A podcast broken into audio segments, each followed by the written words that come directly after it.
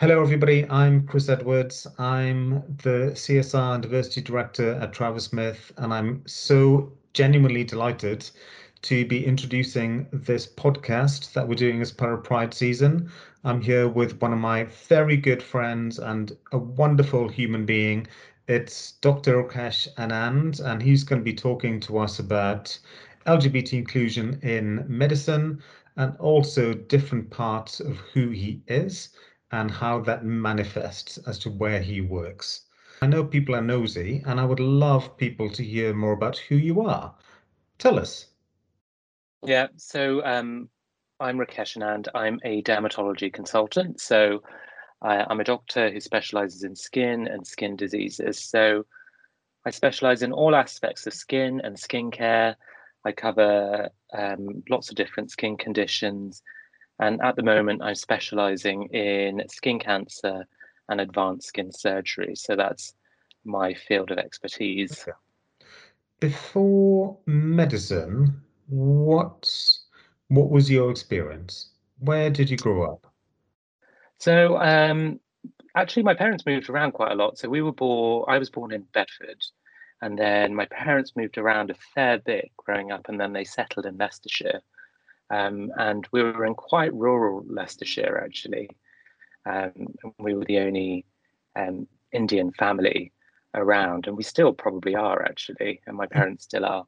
Um, and then I came to uni at age 18, um, and I desperately wanted to come to London and kind of escape that kind of small town, small village mentality. Um, uh, and that's I think it's a very LGBT story, isn't it? Sort of escape, yeah. escaping, but thinking about where do I want to be? Where can I see more people like myself? And you moved from Bedford to London to study. So actually, I moved from uh, Leicestershire to London to study psychology initially. Um, mm-hmm. So I did my undergraduate in psychology um, in London, and completed that and decided wasn't really 100% sure what I wanted to do with my life, actually. I loved my degree in psychology. And what I loved about it is the people I met. And um, I always thought I wanted to be a psychologist or a psychiatrist. Um, but then I thought I'd go into medicine because it'd give me more opportunities. I could be a psychiatrist. I'm also very nosy and like to know lots of things about people. Um, but then just things happen and you meet people and you change your plan and your journey. So, yeah, I'm now a dermatologist. So, you're now a dermatologist. Tell me, what does that mean day to day? So, um, as I said, I specialize in all aspects of skin uh, disease and skin conditions. So, I see patients on a daily basis, either in a clinic to diagnose a skin condition or I see them on a surgical list where I'll remove skin cancers or I will do biopsies to diagnose skin conditions. Um, a lot of my job is talking and communication. So um, I love what I do. I like sit there talking to people all day about their lives um, and how their conditions are affecting themselves. And I think particularly skin conditions, people really underestimate the impact it can have on people, both physically and mentally. Um, and that's kind of what I love. I kind of the whole trying to kind of help the whole person. It's interesting, isn't it, that there's sort of cosmetic aspect of skin, but it's much, much more than that, isn't it? It's about who you are and how you feel about yourself. Um, but thinking of you, Rakesh, and everything that we could be talking about in terms of ethnicity, in terms of faith, in terms of sexual orientation, there may be an assumption that the NHS, because it is made up of generally people from very diverse backgrounds, that it is very inclusive. I don't want you to relive sort of awful things that have happened to you, as in quite the opposite. I, I would like you to share with us perhaps good things that have happened to you, things which made you feel as though, oh, I feel I belong, I feel included? Yeah, so I can only really talk about my experiences of the NHS in London because I've only ever worked in London. So I think it might be very different um, to across the country. Um, but I've had a, as a, a gay British Indian um, Hindu, I've had a great experience. I, I don't think I've faced a huge amount of issues or hurdles. Um, but I think it's a lot about the choices that I've made. Um, there have been studies looking at problems with harassment within the LGBT community. Um, and there was a study, particularly from 2016, and a lot of people have faced issues, even in London. Um, but I wonder if it's the specialties you go into. I've chosen a specialty dermatology, um, and it's uh, it's quite a diverse specialty. Um, it's quite female heavy, and I wonder if that's the reason I've kind of found it quite uh, a good experience.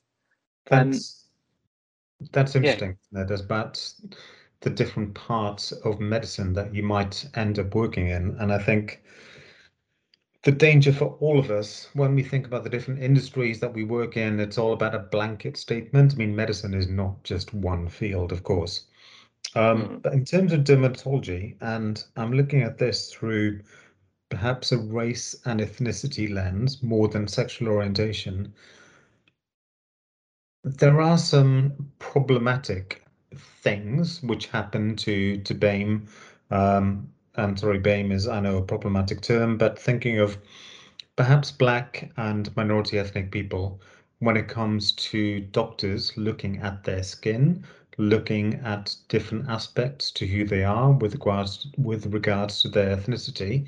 What are your views on that, Rakesh?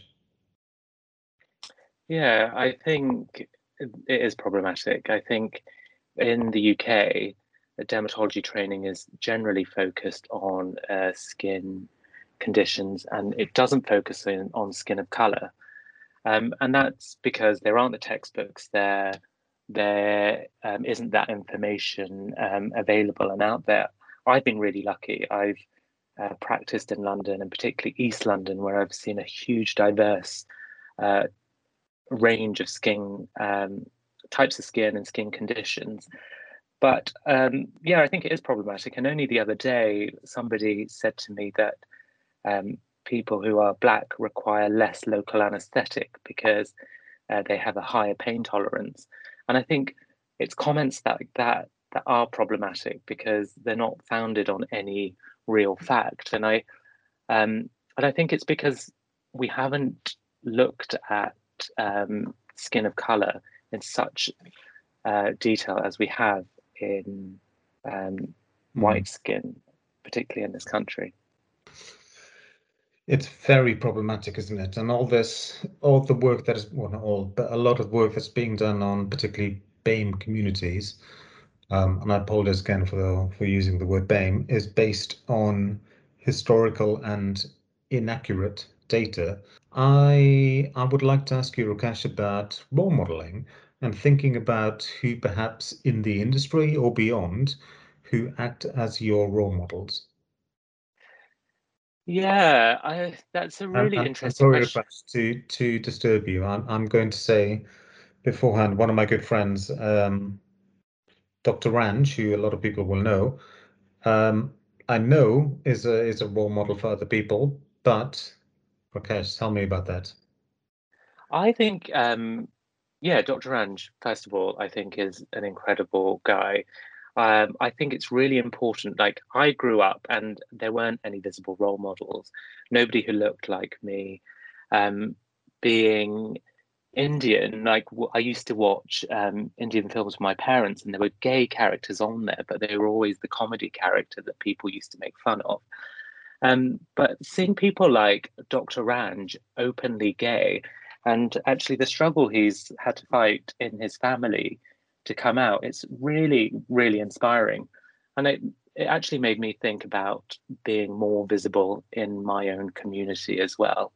Mm. um, i want to set a i want to be a role model to other people other um, lgbt people um, particularly lgbt people of color.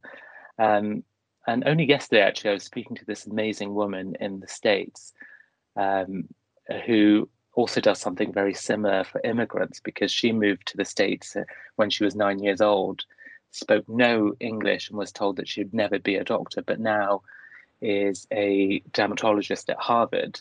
Um, and it was those kind of inspiring stories that kind of have inspired me to do the same thing, I think.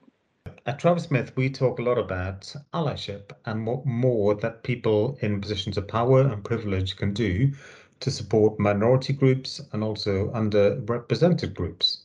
So, Rakesh, I'd be really keen to hear about what you think allies can do to help progress inclusion or equality for LGBT people, for the BAME community. And of course, you can summarize that in 10 words because it's an easy ask. yeah. Um, I would say um, not to make assumptions about people. Um, like we all have very interesting, complicated backgrounds. Um, so yeah, don't make assumptions about where somebody's come from.